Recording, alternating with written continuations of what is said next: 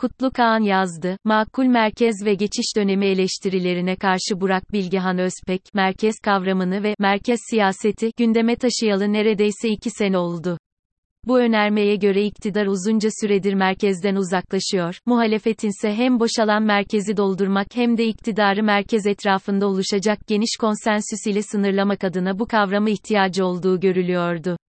Özpek, merkez siyasetin unsurlarını kabaca şöyle tanımlıyordu. İktidarı sınırlandırmak adına ideolojik referanslardan feragat edilerek uzlaşma ve müzakere yöntemiyle bir araya gelinmesi, hayatın gündelik ve toplumu boğan sıkıntılarına karşı toplumsal ihtiyaçlara yönelik siyasetin esnek ve pragmatik davranabilmesiyle kamusal tartışmanın önünü açacak yeni diyalog kanallarıyla medeni bir yaşam vaadi.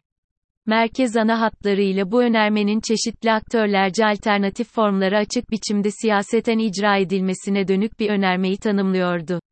Ben de bu yazıdan hareketle ve kavramı farklı açılardan yorumlayarak yaklaşık iki senedir merkez kavramı üzerine belki 10 yazı yazdım.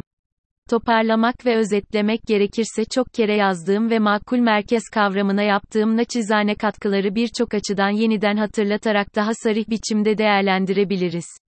Merkez kavramını tıpkı Bilgehan Özpek gibi iktidarı ve devleti sınırlandıracak aynı zamanda hayatı rahatlatacak bir enstrüman olarak görüyorum.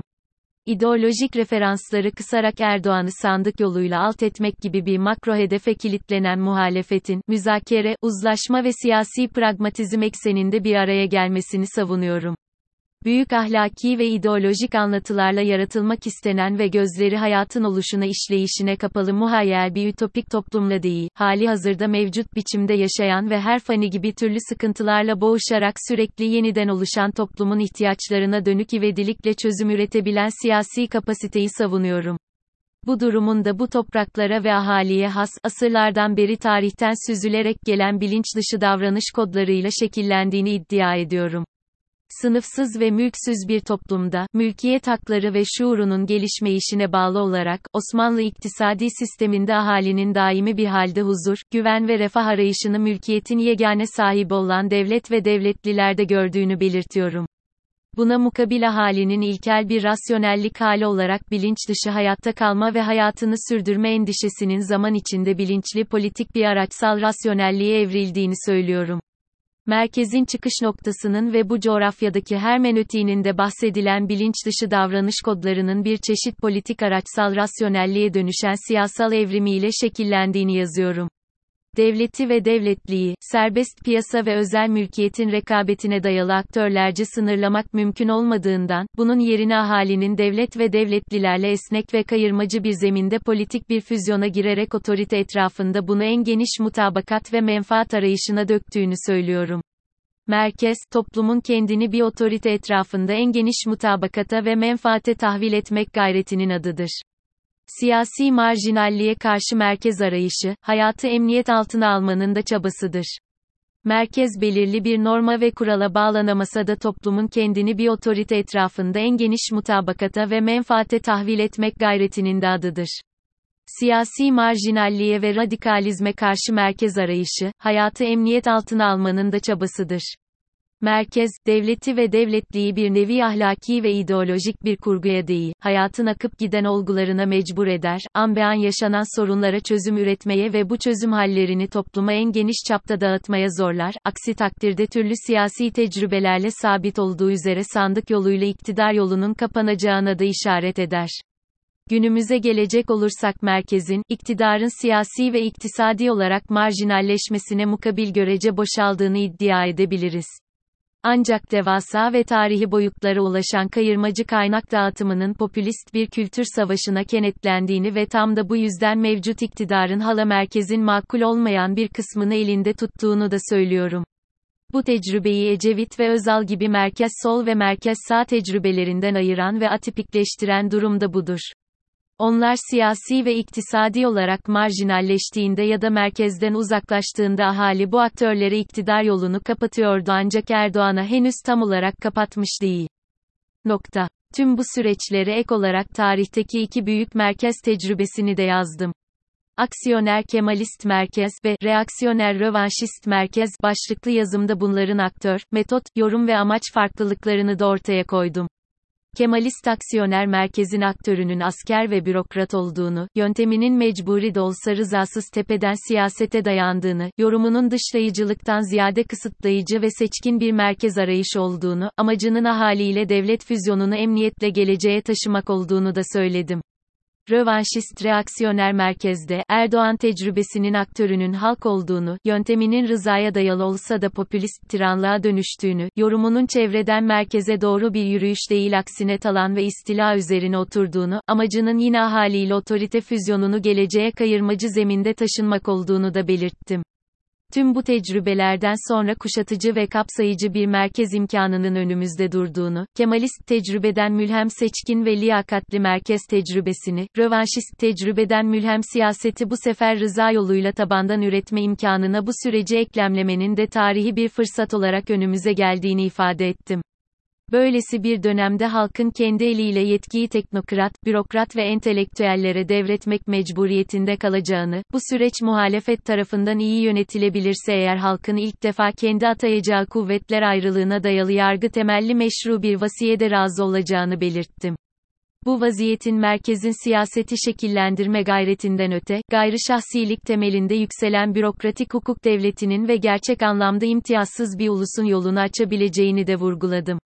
Merkezin bu süreçte ideolojilerden feragat ederek bir araya gelen uzlaşmacı tavrının hayatı normalleştirmenin ve siyaseti stabilize etmenin anahtar olduğunu, merkezin önümüze gelen bu tarihi fırsatla beraber sürekli muğlak ve esnek bir zeminde gidip gelen doğasının belirli norm, kural ve kurumlara bağlanabileceğini de defaatle belirttim merkezin ruhunun, iktidarın ekonomik prekaryalaşma tehdidi yaşattığı ulusun yanında kültürel prekaryalaşma tehdidiyle de var gücüyle üzerine abandığı şehirli eğitimli orta sınıflarda saklı olduğunu, bu ruhu seküler vatanperverlik olarak tanımladığımı da yazdım. Bu seküler vatanperverlik kavramını, toplumu dikey kesen mikrokolektif kimliklerden ve ideolojik siyasi yansımalardan uzak olduğu için tercih ettim seküler vatanperverlik zemininin, toplumu yatay bir şekilde kesen eksende buluşturmakla beraber muhalif siyasi merkezin çekirdeği, pratikle ifade edilmemiş imtiyazsız bir ulus ve sınırlandırılmış bürokratik hukuk devleti ideali adına bir motivasyon zemini olduğunu da belirttim. Seküler vatanperverlik kavramını, birinci meşrutiyet ile ikinci meşrutiyet arasına sıkışan Sultan Abdülhamid'in 30 yıllık istibdat döneminde hürriyet ve meşveret etrafında birleşen genç Osmanlılardan Jön Türklere kadar içinde İslamcıların, Türkçülerin, liberallerin ve sosyalistlerin olduğu bir entelektüel merkezin analojisi olarak da teklif ettim. Böylelikle Erdoğan yönetiminin otoriter ve müstebit karakterine karşı tüm ideolojilerden farklı aktörlerin refah, demokrasi ve hukuk şemsiyesinde bir araya gelişinin merkezi tahkim edeceğini de anlattım. Böylesi bir motivasyona sahip bir merkezin ulus devlet ve cumhuriyetin serbestiyetçi laiklik, imtiyazsız ulus, gayrı şahsi tüzel devlet ilkeleri gereğince yıkılmış kolonlarını onarma kapasitesine sahip olduğunu ve bunun prosedürel demokrasinin altyapısını hazırlayacağını da vurguladım. Tüm bu merkez arayışına herhangi bir ideolojinin tek başına ve aşkın bir tahakkümle varamayacağını, seküler milliyetçiliğin de buna dahil olduğunu sosyal medyada defalarca yazdım seküler milliyetçiliğin sekülerleşme sürecine mutlak bir olumsallık yüklenemeyeceğini, toplumsal zihniyette biriken otoriter tortuların her yapı gibi onu da esir alabileceğini ve hatta daha şehirli rafine bir popülizmi türetebileceğini, buna karşı demokratik sekülerizmin kurallı ve kurumsal yapısının teminat olacağını da ifade ettim. Tüm bunları başta Karar Gazetesi olmak üzere, Independent Türkçe, Daktilo 1984, Perspektif Online ve Politik Yol gibi mecralarda yaklaşık iki yıl boyunca yazdım. Bu kavrama ne kadar ihtiyaç varmış meğer, muhalif siyasetin son dönemde merkez arayışlarından tutun da muhalif entelektüeller arasında dönen tartışmalara kadar merkez kavramı ciddi anlamda hayatımızın baş köşesine oturdu. Nokta. Bu kavrama Türkiye siyasetinin ne kadar ihtiyacı varmış meğer, muhalif siyasetin son dönemde merkez arayışlarından tutun da muhalif entelektüeller arasında dönen tartışmalara kadar merkez kavramı ciddi anlamda hayatımızın baş köşesine oturdu. Erdoğan sonrası geçiş döneminin nasıl bir seyir izleyeceğini belirleyecek şey de bu tartışmaların seyri olacağı benziyor. Merkez kavramı ve siyasetinin hangi aktörlerce nasıl yorumlar üzerinden siyaseti ve entelektüel alanı belirleyeceği de bu tartışmalar üzerine kuruluyor. Birikim dergisinin Nisan 396 sayısında Ertuğrul Kağan Yıldırım'ın Post-Post Kemalizm, Geçiş Dönemi Tartışmaları, Makul Merkez, Siyasi Pragmatizm başlıklı kapsamlı eleştirisi de bu yolu berraklaştırmaya yönelik ciddi bir metin olarak tartışma hayatına girdi. Bu yazıda Ertuğrul Kağan Yıldırım, Burak Bilgehan Özpek ile beraber benim merkez önermemi ve anlatımı da eleştiriyor. Ne var ki eleştirdiği kısımda yazının ciddiyetine halel getirecek biçimde maddi hatalarla dolu bir takım çıkarımlar yapıyor ve kendi izlenimi ile benim iddialarım arasında yakaladığı geçişkenliğe dayanarak zemini kaydırıyor ve bunları birbirine karıştırıyor. Ertuğrul Kağan, yazısının şahsıma dönük eleştiri kısmında, ulus devletçi Kemalist yaklaşımı dile getiren yazarlardan Kutlu Kağan Dalkılıç, Türklük kimliğinin ön varsayıldığı, kimlikler arası etkileşimin önüne geçildiği, yani tartışma konularının ve içeriğinin olabildiğince daraltıldığı bir kamusal alanın inşasını makul merkez olarak işaretlemektedir. Tüm bu anlattığım ve yazdığım yazılara atıflarla belirttiğim süreçten, benim Kemalist yaklaşımı dile getirdiğimi ifade etmek gerçekten büyük bir yetenek ve hayal gücüne sahip olmayı gerektiriyor. Ulus devleti savunuyorum, ancak bunu tek tip bir tahakkümcü otoriter siyasetle ve yeşeren kamusal alanı daraltmak biçimiyle değil, aksine alenileştirerek ve tanımlayarak genişletiyorum. Kemalist de değilim, bunu işaret eden kamusal bir ifadem de yok. Bunlar bir paket değil, ayrı ayrı ve mesafeli olarak da değerlendirilebilecek şeyler. Yazının ciddiyetli eleştirileri içerisinde bu eleştirinin oldukça büyük bir önyargıyla ve kurguyla şekillendiğini bu sebeple söylemeliyim merkezin ideolojiler üstü bir mutabakata dayanacağını zaten temelde merkezi kuran şeyin uzlaşma ve müzakere kültürü olduğunu, bunun siyasi bir otorite etrafında en geniş kamusal mutabakat ve menfaat arayışına dayandığını, Kemalist ve rövanşist tecrübelerden kapsayıcı bir başka tecrübeye geçebileceğimizi bunun ana motivasyonunun seküler vatanperverlik olduğunu ancak yine de tüm olumsallığın buraya yüklenemeyeceğini kurallı ve kurumsal bir sistemin koruyuculuğuna muhtaç olduğumuzu vurgulamıştım. Ertuğrul Kağan'ın bir paragrafta adeta Allah Allah nidalarıyla bir elde post Kemalistlerin kredisi ve paradigması tükenmiş kalkanıyla, diğer elde kolektif grup kimlikçiliğinin ulusu keyfi ve kaotik biçimde hukuki statüsü muğlak bir egemenliğe sürükleyerek kamusal alanı imtiyazlı toplulukların cinnet haline mahkum eden kılıcıyla üzerime asılsız biçimde yüklendiği kurgusal bir Cenk Ali'nin, büyük bir entelektüel konfor olduğunu düşünüyorum. Ertuğrul Kağan devam ediyor. Dal Kılıç'ın yeni dönem için önerisi de hedefe koyduğu post-Kemalist bu projeye benzemekte. Yalnızca projeyi yürütecek egemen aktörün ve ideolojinin ismini değiştirmektedir.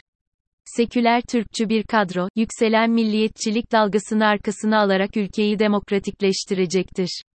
Baştan beri belirttiğim üzere otoriter siyasetin bir zihniyet olarak asırlardır aramızda dolaştığını, her şeyi her şeye rağmen esir alma tehlikesi olduğunu söylemiştim seküler Türkçülüğün tüm ideolojiler gibi merkezi ve geçiş dönemini baltalayacağını ve kalıcı bir mutabakat zemini yaratamayacağını, bu durumun hem kapsayıcı olmayan zemininde hem de belirli bir ideolojik referansın geleceği ipotek altına alacak tahakkümcü tarzında saklı olduğunu da ifade ettim.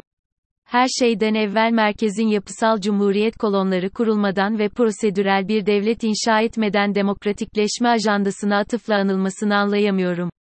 Demokratikleşmenin siyasi içeriğinden önce kurallı ve kurumsal kapasitesi yüksek biçimde çalışan gayri şahsi tüzel bürokrasi üzerinde yükselen prosedürel devlete ve kanun önünde eşitliği siyasi pratikçe yaralanmamış imtiyazsız bir ulusa, şeffaf ve aleni bir kamusal alana ihtiyacımız var. Bu kolonlar olmadan demokratikleşme içeriğini ve ajandasını erkenden tartışamayız. Nokta. Bu potansiyelin teminatı da her şeyden önce aktörlerin bir ideolojik kadro ve motivasyonla merkeze ve geçiş dönemine talip olması ile ülkeyi demokratikleştirme hayali değil, çok aktörlü sistemin yapısal bir dengeye kendiliğinden kavuşabilmesidir. Bu dengeyi siyasi olarak yönetebilme becerisidir. Doğan Gürpınar'ın yazısında belirttiği geçmiş tecrübelerde farklı siyasi pratiklerin alternatif merkezlerinin, harici siyasi pratiklere bir cehennem yaşattığı yazısını da bu anlamda okuyabiliriz. Bugün iktidarda merkezin bir kısmına dahil olmak üzere merkez siyaset muhalefet arasında parçalı ve dağılmıştır. Konsolait ve yeknesak bir merkez yok, bu yüzden siyasi tabloda endişeler ve gerginlikler süreklilik halini alıyor ve fakat bu durum çeşitli merkez iddialarının geçiş döneminde çok aktörlü tabiatı gereği etkileşime gireceği optimal bir doğal dengeyi zaten vaat ediyor. Burada güveneceğimiz şey, ne post-Kemalistlerin her ne kadar tükenmiş olsa da geçiş dönemi merkezine cılız tesiridir ne de Kemalistlerin ya da seküler milliyetçilerin yükselen konjonktüre dayalı yüksek egolu ve mutlak haklılıkla malul merkez tahayyülüdür. Merkez kendi tabiatı gereği ve aktör çeşitliliğiyle mülhem doğal dengeyi bizzat içinde barındırmaktadır. Önemli olan bu dengeyi siyaseten yönetebilme ve taşıyıcı kolonlara kalıcı bir mutabakatla aktarabilme kapasitesidir. Bu da muhalif siyasetin yönetişim becerisiyle doğrudan ilgili bir meseledir. Sonuç itibariyle merkez tartışmaları dünden bugüne geçiş dönemi varsayımlarına ciddi bir katkı yaptı. Bundan sonra da nitelikli katkılarla daha da zenginleşeceğe benziyor. Bu eleştiriler ve karşı eleştiriler, kamusal alanda merkez hakkında tartışma ve uzlaşma zeminine, medeni bir diyalog atmosferine katkı sunacağı gibi kendi içinde merkeze dair iddia sahiplerinin de demokrat bir merkez zihniyetine adapte olup olmadığını da sınayacaktır. Geçiş dönemi tartışmaların kendisinin imtihanı bizzat merkezin siyasete, ulusa ve devlete yapacağı katkıdan evvel tartışmacı aktörlerin merkezi taşıyacak kamusal alanı genişletecek olgunluk ve medeni iletişime açık olmasından geçmektedir.